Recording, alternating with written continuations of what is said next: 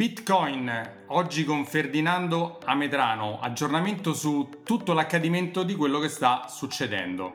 Sei sorpreso? Beh, meno male. Mi piace fare sorprese, mi piace essere fuori dalle convenzioni, fuori dagli schemi, perché di solito il podcast esce il venerdì, invece siccome ho registrato una puntata bellissima, super interessante con Ferdinando Ametrano su Bitcoin, cripto e tutti gli accadimenti, la voglio mettere subito in ascolto, quindi l'ho spezzata in due perché è molto lunga. La prima parte esce questo lunedì, oggi, la seconda uscirà mercoledì, quindi 20-25 minuti oggi, 20-25 minuti mercoledì e poi venerdì la solita puntata del venerdì con le altre super informazioni. E adesso tocca a te. Se ti piace, ti è piaciuta, ti sono piaciute anche le altre, e tutte le informazioni che ti sto dando ti sono utili, lascia delle belle recensioni su Apple Podcast, su Spreaker, Spotify e puoi lasciarmi anche una bella recensione su Google. Trovi tutti i link in ogni fine puntata e puoi andare anche a sentirti, anzi a vederti, a vederti sul mio canale YouTube Finanza Semplice le registrazioni video di queste puntate perché se ti piace più vederle in video le puoi vedere anche lì in video. Quindi trovi tante risorse e dammi come dico sempre, informazioni, dammi un ritorno, eh, contattami, dimmi cosa ne pensi, chiedimi quello che vuoi anche che io eh, faccia o dica o vada a esaminare come argomento. Ciao, ti lascio all'ascolto della prima parte e mercoledì ricordaci la seconda e non mancare venerdì. Ci siamo, oggi è mercoledì, esce la seconda parte dell'intervista con Ferdinando Metrano sul Bitcoin e criptovalute. Senti, Abbiamo affrontato prima un attimo il discorso della regolamentazione, che in Italia abbiamo regolamentato il discorso dell'OAM, cioè gli operatori in questo settore, tra cui c'è anche Cexig, e sono iscritti a questo registro. Però c'è all'orizzonte una cosa molto più complicata, molto più eh, organica, che è l'AMICA, che è un regolamento europeo della regolamentazione del settore. Vuoi parlarne un secondo, dire che cos'è, dove dovremmo arrivare, cosa prevede? Sì, l'amica è Marketing Crypto Asset uh, Regulation, uh, è un regolamento promosso dall'Unione Europea e che quindi una volta che verrà finalizzato in ambito europeo poi è destinato a diventare eh, legislazione in tutti i paesi europei.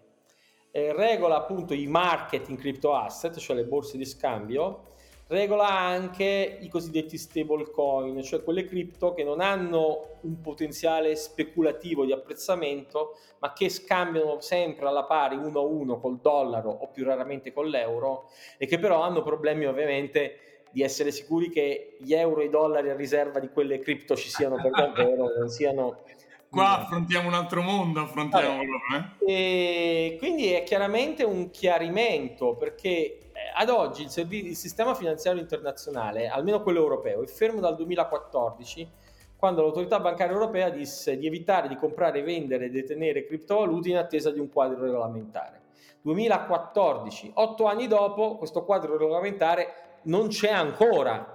Mica questo, da questo punto di vista è una proposta estremamente interessante perché poi eh, equalizzerebbe, come si dice in gergo, cioè appiattirebbe, metterebbe alla pari tutti i paesi europei, i quali per ora stanno procedendo in ordine sparso. In Germania c'è una normativa sicuramente più avanzata.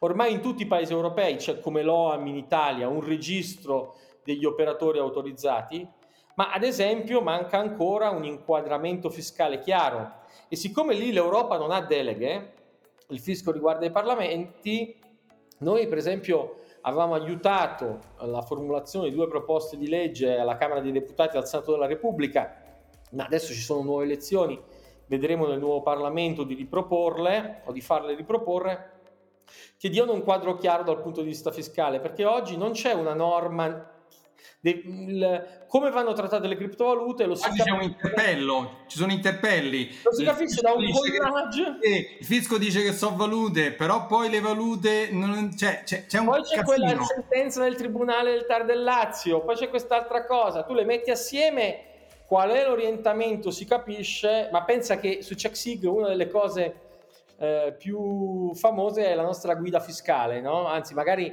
poi la mettiamo il, nei link. Eh, la, la, guida fiscale è una delle cose più scaricate perché tutti vogliono cercare di capire e cosa devono fare, è anche uno dei servizi che poi è più popolare. Tanta, tanti dei nostri clienti arrivano da noi perché dicono magari io avevo investito piccole cifre nel 2014-2015, non sono più piccole cifre, non ho mai fatto nulla, cosa avrei dovuto fare?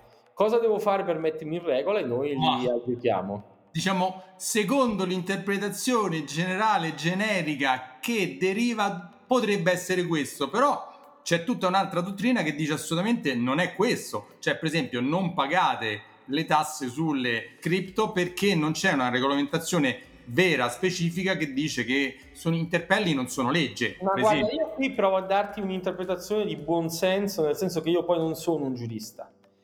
Uh, si può dire tutto e il contrario di tutto, ma la realtà dei fatti è che poi quando uno fa un capital gain, una plusvalenza importante, e sulla borsa asiatica l'ha realizzata e deve fare un bonifico sulla banca italiana, le banche ti bloccano il bonifico e ti chiedono giustamente l'origine e la provenienza di quei fondi. Certo. Perché se tu non sai spiegarglielo, dicono questo è un narcotrafficante. E allora se uno dice, ah ma io avevo comprato due bitcoin, io avevo comprato 8 bitcoin nel 2014, e ti chiedono, eh, dimostralo. E la gente non lo sa dimostrare. Allora, come dire, il tema del fisco, per esempio, del compilare il modello RW, è un tema segnaletico che però fa anche vedere che uno non è che quelle ricchezze sono arrivate dal nulla. Al tempo stesso ci sono anche chiarimenti ragionevoli, per esempio qualche settimana fa un pronunciamento dell'Agenzia delle Entrate ha detto che se uno ha tutto presso operatori italiani, giustamente registrati all'OAM, non ha bisogno di fare il modello RW. Buona notizia, noi l'accogliamo chi opera tramite noi non deve fare il RW. Eh, il capital gain ci sono delle soglie di esenzione, ma calcolare queste soglie di esenzione che è 51.000 e rotti euro. Sì, ma quando? Ai valori del, del, primo gennaio, dell'acquisto, della vendita, esatto. del 31-12? Ci sono quelle che hai comprato prima, a quanto si cioè l'hai comprato in diverse fasi, quale calcolare, con quale hai venduto, cioè ecco, è una cosa... Però ecco, si può sperare da un lato che arrivi prima o poi un test organico che chiarisce, nel frattempo secondo me mostrare buona volontà nei confronti di un sistema antipaticuccio come quello del fisco, no? eh, però poi permette di non trovarsi in delle gatte da pelare. È chiaro che se uno pensa di scappare in El Salvador, eh, allora magari non paga niente, tiene nascosto, poi se ne va, però non sono comportamenti né usuali, per fortuna, né, né auspicabili. Ecco, quindi... Sicuramente. Senti, abbiamo parlato molto del discorso americano.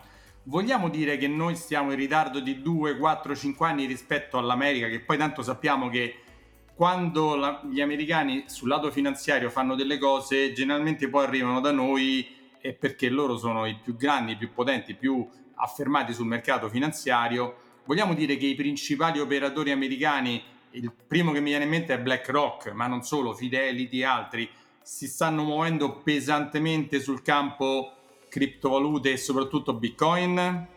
Fidelity praticamente mi verrebbe da dire con i tempi cripto da sempre, cioè da ormai già quattro anni che in questo settore è un'epoca geologica che è molto attiva, attenta e ha addirittura una, eh, un'area dedicata completamente ai digital asset. Eh, tu hai citato BlackRock. BlackRock è importante perché ricordiamolo a chi ci ascolta, è l'asset manager più grande al mondo e che ha sempre tenuto una posizione molto distante dalle cripto fino al mese scorso, quando ha fatto un accordo con Coinbase, la principale borsa dollaro Bitcoin quotata al Nasdaq, proprio per consentire agli investitori istituzionali l'investimento in, peraltro attenzione, in Bitcoin. Attenzione perché Coinbase nel comunicato stampa parla di cripto, ma BlackRock nel comunicato stampa parla di Bitcoin, eh? cioè quindi chiaramente. E questo dice che il grande mondo dell'asset management americano sta già consentendo l'investimento in cripto. Se tu aggiungi il fatto che tutto è partito più o meno nel 2020 eh, quando PayPal ha aperto l'investimento in Bitcoin. E da lì c'è stato un susseguirsi di notizie positive dalla parte americana che ovviamente ha fatto sì che l'industria di servizio in America sia cresciuta tantissimo. E anche adesso che c'è un momento di contrazione di questo mercato abbia ormai una dimensione tale che le permetterà di superare questi magari 6, 12, 18 mesi di difficoltà e di ripresentarsi poi come industria leader. In Europa, avendo quei due anni di svantaggio, quando stavamo per partire, in realtà adesso si è un po' fermato tutto, no? E io come imprenditore, ma non solo per me, ma anche per tutte le altre aziende, le nostre concorrenti, sono preoccupato perché se rimaniamo al palo due anni perché il regolatore europeo spera, eh, speriamo che si sgonfi questo fenomeno, è drammatico perché poi dopo, quando tra due anni magari riparte, eh, l'industria europea è inesistente sul settore. Pensa che l'Italia ha delle eccellenze assolute ne cito una, The Trading è la borsa euro Bitcoin più longeva al mondo, cioè che non è fallita, non si è fatta rubare i fondi, no? Quindi insomma abbiamo un wallet molto buono, abbiamo delle industrie per millennials con un marketing straordinario, abbiamo CheckSig come custodian che è il più sicuro al mondo, insomma c'è un ecosistema molto significativo. Li ho intervistati tutti, eh? Ho intervistato, no, The Rock no, ma mi manca, però Young Platform, Tinkle, Tinklit, che è quello di The Rock Trading, che eh, ho intervistato eh, l'altro i, Bitcoin People, eh, sempre, cioè tutte queste industrie collegate sul campo Bitcoin le ho intervistate tutte per dare, dire che noi non è che siamo gli ultimi o non ci abbiamo pensato o non abbiamo elementi per arrivarci, però purtroppo se il quadro regolamentare non ti dà la possibilità di di espanderti eh, rimani un po' al palo, no? E questo è il concetto. Ma poi lancia anche un messaggio agli altri imprenditori, poi c'è anche un tema del fatto che eh, si ama molto andare avanti da soli, dimenticandosi che talvolta l'unione farebbe la forza, cioè se le eccellenze italiane eh, facessero squadra saremmo i numeri uno in Europa senza alcun dubbio, però vabbè, e CheckSig è disponibile a fare squadra. Senti, visto che hai ritoccato CheckSig, voi siete un custodian di criptovalute, principalmente Bitcoin, ma non solo ormai. Anche Ether, tecnicamente tutto quello che serve ai nostri clienti, però non incoraggiamo, come dire, proprio l'ultimo shitcoin di moda o cose del genere. Va bene. Vuoi dire un attimo per dare, perché mi piace, perché voi siete uno dei pochi, se non forse l'unico, a dare la prova dei fondi e a essere sottoposti da eh, delle società di revisione e di controllo a dire io ho 10 milioni di euro di bitcoin dei miei clienti, stanno là e a dire ce l'ho, è vero, c'ho... e avete anche una, una parte assicurativa, vuoi raccontarlo un attimo? Ah, certo, io quando sono partito ex bancario ho detto, beh, qui servirebbe un'industria di servizi che abbia gli standard di qualità del mondo bancario. Poi lasciamo stare che le banche hanno anche una cattiva reputazione, che hanno fatto qualche scivolone, però è indubbio che tentano di essere corrette. No? E allora mi sono detto, prima cosa abbiamo bisogno di un audit continuativo nel tempo. Infatti noi siamo l'unica azienda cripto italiana ad avere le attestazioni SOC. Lasciamo stare cosa siano, però insomma Deloitte controlla i nostri processi continuativamente nel tempo e ne attesta la qualità. Poi ho detto ci vogliono le coperture assicurative. Noi siamo assicurati da Generali, il più grande gruppo italiano, uno dei più grandi gruppi europei. E poi mi sono detto però dobbiamo dimostrare anche ai nostri clienti che tutto quello che noi abbiamo in custodia non lo abbiamo perso. Tu dirai perché? E te lo dico io Alfonso, perché secondo me gli scandali dei prossimi anni saranno quando si apriranno certe cassaforti che dovrebbero essere piene e si troveranno vuote. Noi la nostra cassaforte la apriamo ogni mese cioè ogni mese muoviamo tutti i nostri bitcoin sulla blockchain di bitcoin dalla nostra cassaforte alla nostra cassaforte. Però facendo questo tutti possono vedere che li abbiamo. C'è proprio una pagina dedicata sul nostro sito che dà tutti i link per poter verificare questa cosa da soli.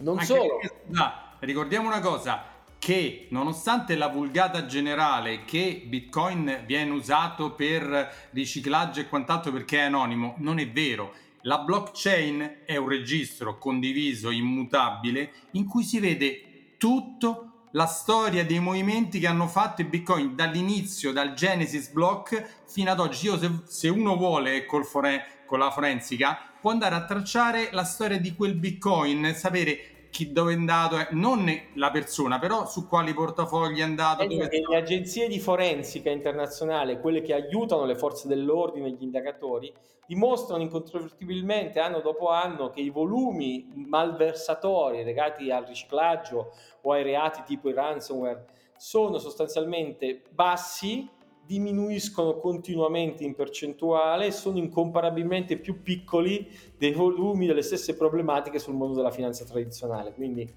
è un po'... Scusa che ti ho interrotto, però è una cosa che ci tengo sempre a sottolineare perché, ah, ma i bitcoin sono usati dai narcotrafficanti, da... No, assolutamente no. no. Anzi, il sottoscritto più volte ha fatto anche dell'attività di formazione proprio per le forze dell'ordine, per aiutarli a comprendere queste dinamiche. Quindi ti dicevo, abbiamo cercato di fare noi non siamo una banca, ma come se fossimo una banca, l'eccellenza regolamentare. Siamo ovviamente regis- iscritti al registro dei Crypto Asset Service Provider e poi al servizio dei clienti. Noi siamo partiti come, come problema tecnico con risolvere la custodia, cioè come detenere in sicurezza ma poi abbiamo visto che per alcuni clienti non era facile neanche comprare e vendere, cosa che noi all'inizio avevamo sottovalutato e quindi li accompagniamo tramite noi, comprano e vendono sulle principali borse mondiali.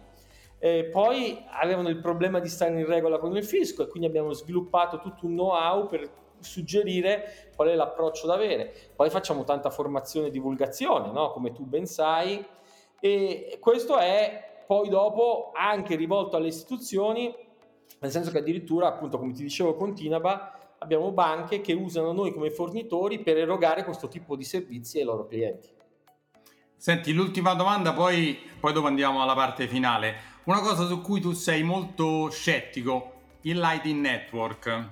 Allora, eh, una delle principali critiche che si muovevano, ancora si muovono al Bitcoin, è che è un oro, magari è un oro digitale, però è difficile usarlo nella, nella, vita di tutti i giorni. Cioè, se io ci voglio andare a comprare il caffè col bitcoin, con la frazione di bitcoin, è un po' complicato. Perché? Perché per validare una transazione ci vogliono 10 minuti, magari può essere costoso. Per un acquisto di 20.000, 50.000 euro tradotto in bitcoin, magari aspetto 10 minuti non c'è problema se devo pagare il caffè, il giornale, la spesa... O il gelato che ti si squaglia in mano. È, è impensabile pensare a una cosa del genere. Magari nel 2016-17 era così, poi hanno fatto gli sviluppatori dei bitcoin, che non sono una fondazione, che fanno queste cose, che stanno affrontando le varie problematiche, hanno creato Lightning Network ed è un sistema, eh, voi lo chiamate voi informatici layer 1, layer 2, cioè lo strato basso di Bitcoin, quello classico che sta sulla blockchain, ci hanno messo sopra un altro strato. Io dico, è come se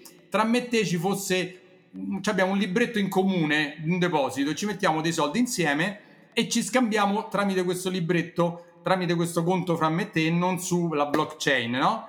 E, e hanno trovato questo metodo per eh, velocizzare le transazioni perché non passa sulla blockchain perché non devi aspettare 10 minuti ma è istantaneo. Perché, perché vogliamo solo io e te il nostro saldo reciproco. Sì. Vabbè che poi Alfonso tu ti butti giù ma alla fine come divulgatore non sei mica male, eh? cioè hai descritto Lightning Network in un modo molto corretto, un, uno strato sopra Bitcoin dove invece che scrivere sul registro comune di tutti scriviamo su tanti registri aperti uno a uno. Ed è stato fatto no, un sistema per cui io non posso fregare a te, tu non puoi fregare a me, perché se io ci provo perdo tutto, se ci provi te perdi tutto, in cui eh, tramite delle cose informatiche che fate voi nerd, che io non so, non riesco a capire come diavolo si faccia, però è un sistema per cui non c'è bisogno di fidarsi, perché se uno prova a fregarti viene eh, punito, e quindi questo Lightning Network si è molto sviluppato ed è, diciamo che sta procedendo. Tu cosa ne pensi, visto che sei sempre stato molto scettico? Ma io lì poi appunto, eh, siccome tutti sono sempre molto entusiasti, il mio scetticismo sembra in qualche maniera viene confuso a volte per un'antipatia, non è questo il caso. Io guardo Lightning Network con grande simpatia, ehm, ero proprio chairman di Scaling Bitcoin a Milano quando furono definiti eh, le prime specifiche di quel protocollo è un esperimento interessante, funziona anche, ha dei limiti, ma funziona anche. Il tema è che le persone non spendono Bitcoin perché eh, tendono a vedere in Bitcoin un investimento, cioè chi ha pagato due pizze 10.000 Bitcoin nel 2010, fatto veramente accaduto, sì, sì. ha i valori attuali 200 milioni di euro per due pizze, mi, due pizze che io non avrei ancora digerito. Allora, il bitcoin, come si dice, transazionale, quello usato per i pagamenti, non decolla per davvero. E questo è il mio scetticismo.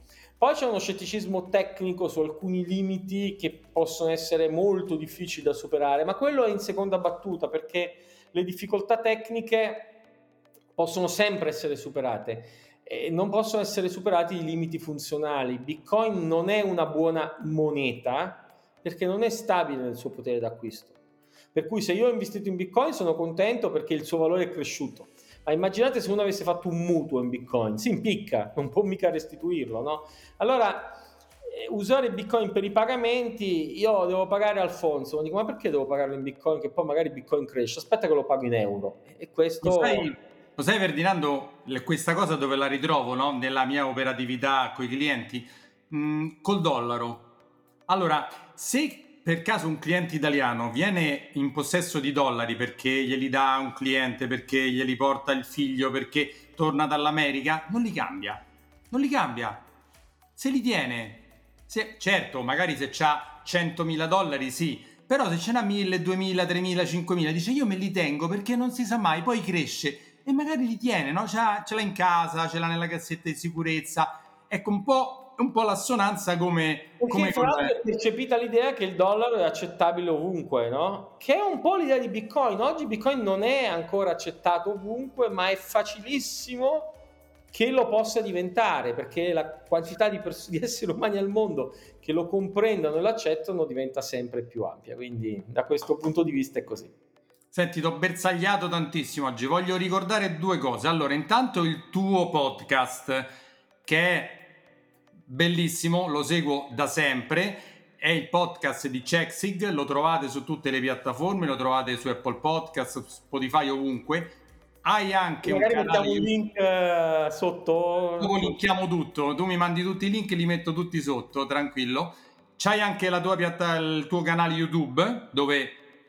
Il canale dove... di Checksig tutte le settimane c'è il venerdì una rassegna stampa è, abbast- è, una rassegna stampa sul mondo cripto, quindi per quella parte dei tuoi follower che, che è già un po' geek, cioè che, che, è molto curiosa su questo settore. Ma poi facciamo, seguire il nostro canale può essere utile perché facciamo anche iniziative divulgative, sempre di più ne faremo, quindi... Dove però sul discorso video Ferdinando si deve un po', diciamo, è molto, è molto lui super nerd, però fa partire queste dirette dove poi non parte niente, dove non si vede. Dai, allora, in 84 puntate ci sono 3-4 gaffe storiche, ma non le racconto. Eh, ieri, Dai, però, facciamo due risate, no? Diciamo. Ieri era un glitch tecnico perché io ci sono in un quadratino e la maggioranza dello schermo è sulla notizia, solo che lo schermo della notizia ieri per metà della puntata non si è visto. Però vabbè, insomma non, non, è successo una volta su 84. Un'altra volta, la cosa più divertente che mi è successo è che sono andato in loop con me stesso. Non mi ero accorto che avevo la pagina YouTube aperta in streaming e quindi mi rientravo io stesso. Era, ed era, è stato lì un panico assurdo perché poi era in diretta, è sempre live. Ma d'altronde, guarda, ogni tanto io penso di diventare più professionale, di registrarle, però poi richiede tanto sforzo. Eh. E già così è un bel impegno, 84 settimane mai bucato, né Natale né Capodanno né Ferragosto, eh? cioè è una specie di mission e quindi poi dopo si spera che il pubblico sia benevolente quando c'è qualche scivolone. Guarda, io ti seguo sempre, anch'io non ho mai saltato le, le mie puntate del mio podcast, le ho saltate solo una volta che mi ero fatto molto male, l'ho raccontato anche nel podcast, mi ero quasi rotto il collo, quindi per un mese e mezzo, due ho saltato il podcast, però poi l'ho fatto quest'estate ho pubblicato sempre, ci sono sempre, ci sono sempre e seguo te e gli altri che, eh, che, mi danno tante informazioni che cerco poi di traslare, però poi alla fine voglio te, insomma, perché io non sono te, tu, sei, ripeto, sei il super professore, io sono proprio l'uomo della strada, quindi cerco di avere il rappresentante vero di quello che è l'informazione sul Bitcoin e quant'altro.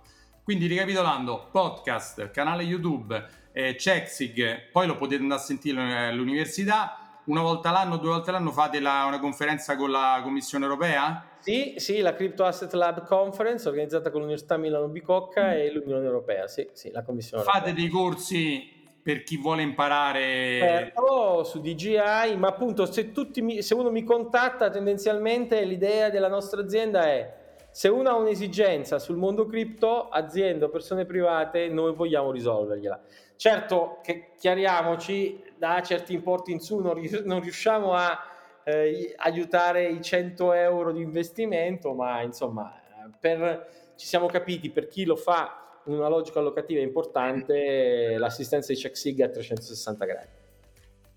Se sei arrivato fino a qua sei un super nerd o un super curioso, complimenti perché sono 54 minuti di registrazione e quindi grazie, grazie di avermi ascoltato. Se ti è piaciuta questa puntata metti come ti ho chiesto all'inizio un bel eh, commento, 5 stelle, scrivi, seguimi sia qui sul, sia sul canale YouTube, vai sul mio sito alfonsoselva.it per scaricarti tutte le risorse e chiaramente ci sentiamo alla prossima. Ciao e grazie Ferdinando per essere stato qui, per aver partecipato, aver illuminato con il tuo sapere il mio podcast.